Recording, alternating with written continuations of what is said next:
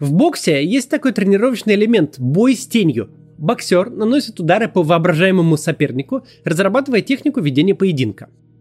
Когда такой бой с тенью проходит на ринге, это нормально и безопасно. Но что если мы поместим боксера в тесную комнату со множеством хрупкой посуды, зеркал и стекол? Размахивая руками, пытаясь ударить вымышленного противника, он разобьет все эти предметы, повредив при этом и свои руки. Последние дни в роли такого боксера выступает российская власть. То есть противник-то у нее реальный, но борется она не с ним, а с вымышленными угрозами. И в итоге делает только хуже, в первую очередь себе самой. Сегодня поговорим о том, как российский президент и его окружение, реагируя на происходящие события, ведут борьбу с воображаемым Майданом и оранжевой революцией, размахивают кулаками во все стороны, но лишь усложняют себе этим жизнь и создают дополнительные большие риски.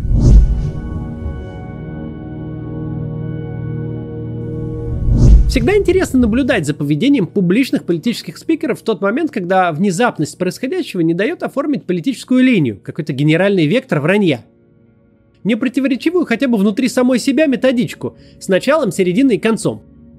В последнее время новости у нас почти каждый день. Навальный установил личности своих отравителей. Навальный позвонил своему отравителю. Навальный объявил о возвращении в Россию, вернулся в Россию, выпустил фильм «Расследование». Фильм «Расследование» идет к 100 миллионам просмотров, и его невозможно игнорировать. Рекордные э, митинги по всей стране. В этот момент ответственные лица носятся как молекулы э, нагретого газа во всех доступных направлениях. Типа «А, что делать?» С первым шагом все понятно. Нужно вывести всех лидеров парламентских фракций перед камерами, э, где те присягнут э, в верности ленинскому курсу и заклеймят западных наймитов. Это дело несложное. Ну а дальше что? Клятва верности – это хорошее дело. Но э, все еще есть дворец, есть протесты по его поводу, просмотры только растут, а западные партнеры задаются вопросом, хорошо ли пережившего покушение политика бросать в кутузку. Обратите внимание, насколько многословен стал Дмитрий Песков в своих комментариях. Вместо привычного «Кремль не знает», «Кремль не в курсе» длинные и противоречивые оправдания про каких-то предпринимателей, э, про беспилотную зону, типа спросите у ФСО, как будто ФСО частная организация, которая сама устроила беспилотную зону, потому что им так вздумалось. Пока писали сценарий, Кремль вообще направил в ФСО запрос, мол, что же случилось такое? Откуда же там беспилотная зона взялась, объясните? Кремль в ФСО, руководитель охраннику. Не годится версия с предпринимателями, и все это понимают. Потому что если уж частные лица могут приватизировать воздушное пространство над Россией и занимать спецслужбы для охраны своих домов, это стало бы новостью еще намного хуже, чем президентский дворец. Это уже какой-то Южный Судан. Сегодня поговорим об одной из магистралей движения наших правящих молекул. Той, по которой уже поехали секретарь Совбеза Патрушев, а также депутаты Госдумы Исаев и Хинштейн. Запугивание Майданом – и поговорить об этом очень интересно, ведь в реальности устраивают подобного рода революции именно такие люди, как Патрушев. Те люди, которые принимают решение попробовать задавить политическую дискуссию солдатским сапогом. И тот самый страшно ужасный Евромайдан 2014 года в Киеве как раз лучший тому пример. Это событие показывает нам, как угроза, рожденная воображением властей, вдруг материализуется в реальности. Все такие революционные события последних лет похожи друг на друга и везде сделали их такие вот Патрушевы. Евромайдан буквально отвечает на вопрос, чем опасны для политического режима его же собственные сторожа, готовые в любой момент э, показать недовольным Кузькину мать. Чем был Евромайдан, когда он только начался? Люди вышли с протестом против решения Виктора Януковича о сворачивании переговоров об интеграции с ЕС в пользу тех 15 миллиардов долларов, которые сулило ему российское руководство за вступление в таможенный союз. Вообще-то, это выглядит как рядовой кейс для демократической страны, коей Украина является. Правительство принимает решение, которое не нравится гражданам, граждане идут протестовать. В результате таких протестов, как правило, рождается какой-то компромисс, на устойчивость политического режима он, по идее, влиять не должен – Протестные акции уже шли к своему завершению. Потому что да, когда власть переобувается в воздухе, меняет на ходу решения и лжет гражданам, это не очень хорошо. Но сам повод уж слишком не революционный. Украина обречена быть в ассоциации с ЕС, но не при этом президенте, так при следующем. Все изменилось, когда в конце ноября э, палаточный лагерь, где остановились несколько сотен самых стойких молодых людей, яростно разогнал Беркут, а участников жестоко избили, Местный Патрушев решил показать жесткую руку. В этой акции силового устрашения не было ни малейшего практического смысла. Протестующие сами бы прекрасно разошлись спустя пару дней. Это была демонстрация жестокости ради демонстрации жестокости. Что творилось в голове у Виктора Януковича и его окружения, кем они себя возомнили и что хотели доказать, мы можем только гадать. Но в результате такой немотивированной полицейской жестокости протест против действий властей на довольно узком направлении стал протестом против самого существования таких властей. Терпіти цю вакханалію не можна. Це вбивці. То, что мы утром увидели, это просто... Это просто стыдно в наше государство за наших детей. У меня муж ходил на Майдан, но я считаю, что должны выйти все. Никакая ассоциация с ЕС значения уже не имела. Имело значение что, что управленцы, которые просто так бьют людей, особенно молодежь, не должны больше управлять. И весь Киев вышел на протест. Вначале массовый и мирный, но когда его попытались разогнать и напронимать каких-то законов, запрещающих такие митинги, случилась революция, которая совершенно ничего не предвещала. Евромайдан – это история самосбывшегося пророчества, врага в отражении, когда президент со своим окружением сначала выдумал угрозу своей власти, а в борьбе с этой угрозой сам себя благополучно сверг.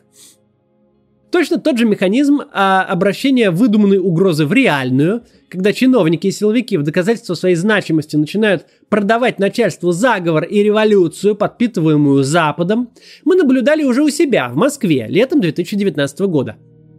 Да, 2019 год это большой успех оппозиции.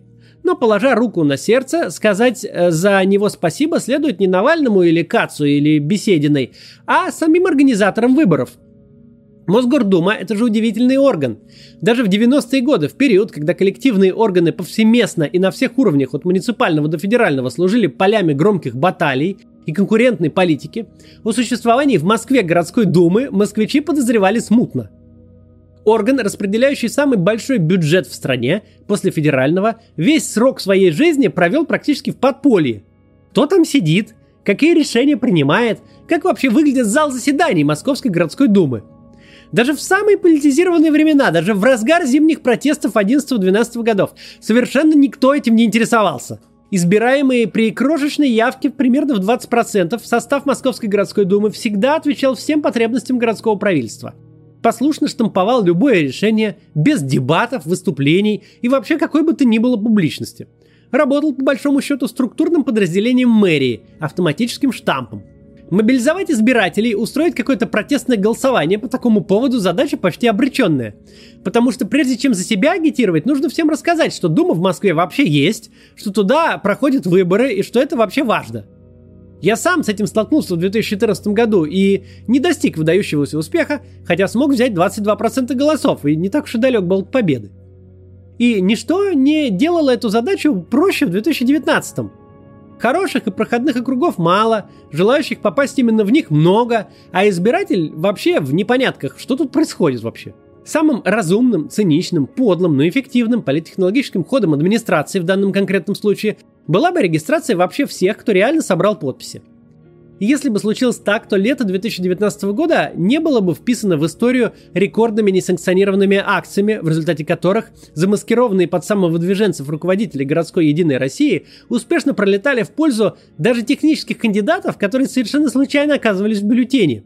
Это было бы беспрецедентно тихое лето в истории протестного движения – Вся фактура его свелась бы к неаппетитной схватке насмерть кандидатов от Навального и Яблока, которые, не имея внешнего противника, никогда бы не договорились и не разделили бы округа. Я настолько ожидал подобного сценария, что даже уехал в Петербург вести муниципальную кампанию, Власти просто соблюдали бы процедуру, оппозиционные силы выставляли бы себя в некрасивом свете перед сторонниками, потому что опять не могли бы договориться, Митрохин вел бы непримиримую борьбу с Соболь, а Жданов с Бесединой, все бы благополучно проиграли. В результате избирается в самом лучшем случае, ну, человек 6, а все статусные единороссы вроде Метельского успешно сохраняют места. А скорее можно было ожидать вообще один-два мандата. Ну и может быть увеличение фракции КПРФ там с 4 ну, до 5 до 6 мандатов. Причем даже не факт, что э, оппозиции э, удалось бы вообще взять 6 или 4. Потому что со всеобщей регистрацией, без протестных акций, с традиционным игнорированием даже независимыми СМИ э, локальных выборов, задача просто объяснить сторонникам цель похода на участок и смысл существования Мосгордумы вновь стала бы актуальной. И у большинства бы ничего из этого не вышло. Не было бы никакой раскрутки умного голосования за счет такой яркой истории успеха. Не было бы вообще ничего с точки зрения организаторов выборов плохого, если бы они просто соблюдали закон. То же самое и с грядущей кампанией в Государственную Думу. Государственная Дума – это не муниципальные выборы, где можно запустить политический Uber, помочь сотням кандидатов с документами, а бюджет каждый соберет пару постов в своем блоге на 50 человек. Каждый из 225 одномандатных округов – это огромная кампания, превосходящая по масштабу губернаторские выборы во многих субъектах федерации. Например, Турчинский округ Москвы, где мы в 2016 году вели кампанию Дмитрия Гудкова, это 459 тысяч избирателей, три Магаданские области – в самом лучшем случае, если все объединятся на базе яблока, никто не разругается за хорошие столичные округа, умное голосование везде поддержит правильных кандидатов и сработает, получится мобилизовать протестный электорат, собрать достаточно денег, а речь идет о десятках миллионов на одну компанию, в Госдуме возникнет фракция ну из 30-35 оппозиционных депутатов. 30-35 из 450 это 8%, и это лучший прогноз. Лучший прогноз до момента ареста Алексея Навального – Дело в том, что за 20 последних лет сами по себе электоральные правила, сам закон, формат организации выборов работают настолько в пользу действующего руководства и настолько против любого оппозиционного вмешательства, что что-то там трогать вообще совершенно незачем, чтобы добиться нужного результата. Драконовские ограничения по агитации и финансированию, умышленное переусложнение процедуры, количество подписей для регистрации на грани вообще физических возможностей. Российский независимый политтехнолог – это совсем не коллега политтехнолога американского или европейского – Задача там – продать кандидата избирателю. Задача здесь – зарегистрировать кандидата и избежать снятия. А еще вместо высокой зарплаты нужно самому финансировать кампанию и опасаться разнообразного преследования от самых разных правоохранительных органов. Независимые политики в России и без того прыгают в мешках по минному полю, боятся, что в таком состоянии они догонят летящий под мигалками кортеж, особенно оснований нет. Даже совсем наоборот, если бы электоральный менеджмент просто соблюдал бы свои правила, а не пытался бы с помощью грубой силы как-то влиять на политический дискурс, то эту политическую систему только укрепляла бы, а не раскачивала. Получили бы оппозиционеры небольшое представительство, ну типа от 5 до 35 мандатов, ну и дай бог им здоровья. Пусть не ходят по городу с плакатами, пусть их депутаты вносят законопроекты и выступают с трибуны. Пусть даже и постоянно меняется система под их давлением. Дворцы от присутствия такой фракции отбирать никто не начнет – но какие-то вещи измениться могут, и может даже оно и к лучшему. У политического менеджмента, скорее всего, все равно осталось бы большинство, не просто ж так все эти правила писали. Но есть внешний лоск конкурентной демократии, парламент снова место для дискуссий, все хорошо. И на любые вопросы, типа в России диктатура, можно отвечать «Да попойтесь Бога, у нас фракция Навального в Госдуме сидит». Но существует реальность, а существует непобедимая солдафонская бюрократическая логика – победа оппозиционных сил, даже та победа, которая не дает реальных полномочий, как единичные места в огромной думе, например, воспринимается как поражение. Это чья-то ошибка. Кто-то не доглядел, упустил, не дожал. Это мимо чьей-то вахты Соболь или Яшин проскользнули в депутатские кресла. Не каким-то великим планом по закручиванию гаек, а именно такой трусливой бюрократической логикой объясняется продажа публике, а на самом деле начальству, революционной угрозы Запада там, где ее нет и быть не может. Если Навальный оппозиционный политик, то нет никакой фактической проблемы, то пусть будет небольшая фракция его имени в огромном парламенте. А вот если он агент ЦРУ, то допустить их туда – это госизмена практически. Вот именно под второй случай, если получится продать его пожилому автократу, можно получить бесконечные бюджеты, приказ на ликвидацию, посадку, на любые чрезвычайные полномочия, чтобы исключить собственную ответственность за электоральное поражение, за слабость в контроле выборов на дальних поступах. Посмотрите э, в этом контексте на события прошедшего полугода. У нас был оппозиционный политик, чье имя было запрещено везде, кроме интернета. Было умное голосование, которое показало себя как сильный инструмент в Москве и в некоторых крупных городах, но совсем не факт, что оно успешно сработало бы за их пределами. Например, в Новосибирске оно сработало так себе, в Нижнем Новгороде оно вовсе не сработало, в Воронеже тоже – в самом лучшем случае э, вся эта конструкция обернулась бы ну, небольшой фракцией, а также перераспределением части мест от Единой России к КПРФ и ЛДПР, которых кормят одни и те же руки в администрации президента и от которых выдвигаются одни и те же кандидаты, так что это вообще никакого значения не имело бы. С тех пор, как кто-то успешно продал Владимиру Путину идею о том, что ЦРУ, Ми-6, Моссад, кто там еще бывает, готовится через Навального перевернуть думские выборы и устроить оранжевую революцию, сильно обострить проблему с переизбранием в 2024 году самого Путина, с тех пор, как стесняться в средствах больше не нужно, Навальный оказался совершенно в ином статусе. Теперь это политик мирового уровня, в гости к которому ходит Ангела Меркель. Его узнаваемость в России за счет бесконечных разоблачений на федеральных каналах взлетела почти вертикально.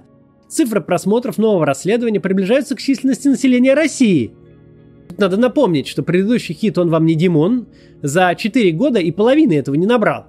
Выборы в Госдуму при этом никуда не делись. Задачи все те же, но теперь подготовка к ним идет в, не в полусонном а, карантинном формате. Теперь она идет на фоне больших протестов и самого большого медийного феномена в истории российского интернета, а то и вообще в истории всей российской публичной деятельности. Потому что и в телевизоре-то никогда в жизни не было таких э, рейтинговых передач. Теперь сам Дмитрий Киселев вынужден опровергать расследование, что только увеличивает просмотры фильма про дворец. Старушки в глухих поселках, которые все еще не слышали об интернете и Навальном, теперь знают, что у Путина есть дворец, но на самом деле нет. Это все иностранные враги подбросили золотой ёршик. Подбросили или нет, не так важно. Главное в том, что слова «Путин», «Навальный» и «Дворец» существуют в одном предложении прямо в федеральном эфире. Если в 2017 году Дмитрий Медведев мог долго молчать, а потом отмахнуться чушью и компотом, то теперь Путин сидит и подробно, пусть и совсем неправдоподобно, оправдывается. Теперь, с точки зрения охвата, влияния, электоральных перспектив, умное голосование, в частности, и оппозиционные силы в целом, находятся совсем в ином положении. Они в центре всеобщего внимания. Они задают повестку, они отбивают мячики кремлевских политтехнологов, как было бы, если бы ничего не случилось. Все это, усиление Навального, ухудшение электоральных вводных, большие протестные акции после перерыва почти полтора года, случилось только потому, что окружение нашего автократа передает ему вымышленные угрозы. А может быть он сам их вымышленно выдумывает. Так вот эти вымышленные угрозы порождают реальные действия, а реальные действия влекут настоящие последствия. И вот, вот они. Уж где Владимиру Путину искать подлых засланцев с враждебного Запада, то не в офисе ФБК, а в собственной прихожей – Ровно там, где засланцев с Запада ему услужливо выдумывают. И все это далеко не конец. Куда ситуация будет развиваться дальше и полетит ли российское руководство по той же дорожке и в ту же пропасть, что полетел летом Лукашенко, мы пока не знаем. Понять это мы сможем в ближайшие дни. Если Навальный останется в тюрьме, если будут заводиться безумные уголовные дела на его сторонников и на протестующих, а ОМОН будут и дальше натравливать на мирных демонстрантов, чтобы просто не позволять им высказываться, не защищать э, имущество или чьи-то, чье-то здоровье, а именно запрещать высказываться, запрещать митинговать, то тогда эскалация неизбежна. И вероятность того, что российская власть сама себя свергнет, как сделала украинская, или сама себя загонит в безвыходную яму, как сделала белорусская, крайне высока. И все, конечно же, ради спасения страны от оранжевой угрозы, идущей с запада, от кукловодов иностранных с печеньками – Будем дальше за всем этим следить с вами. До завтра.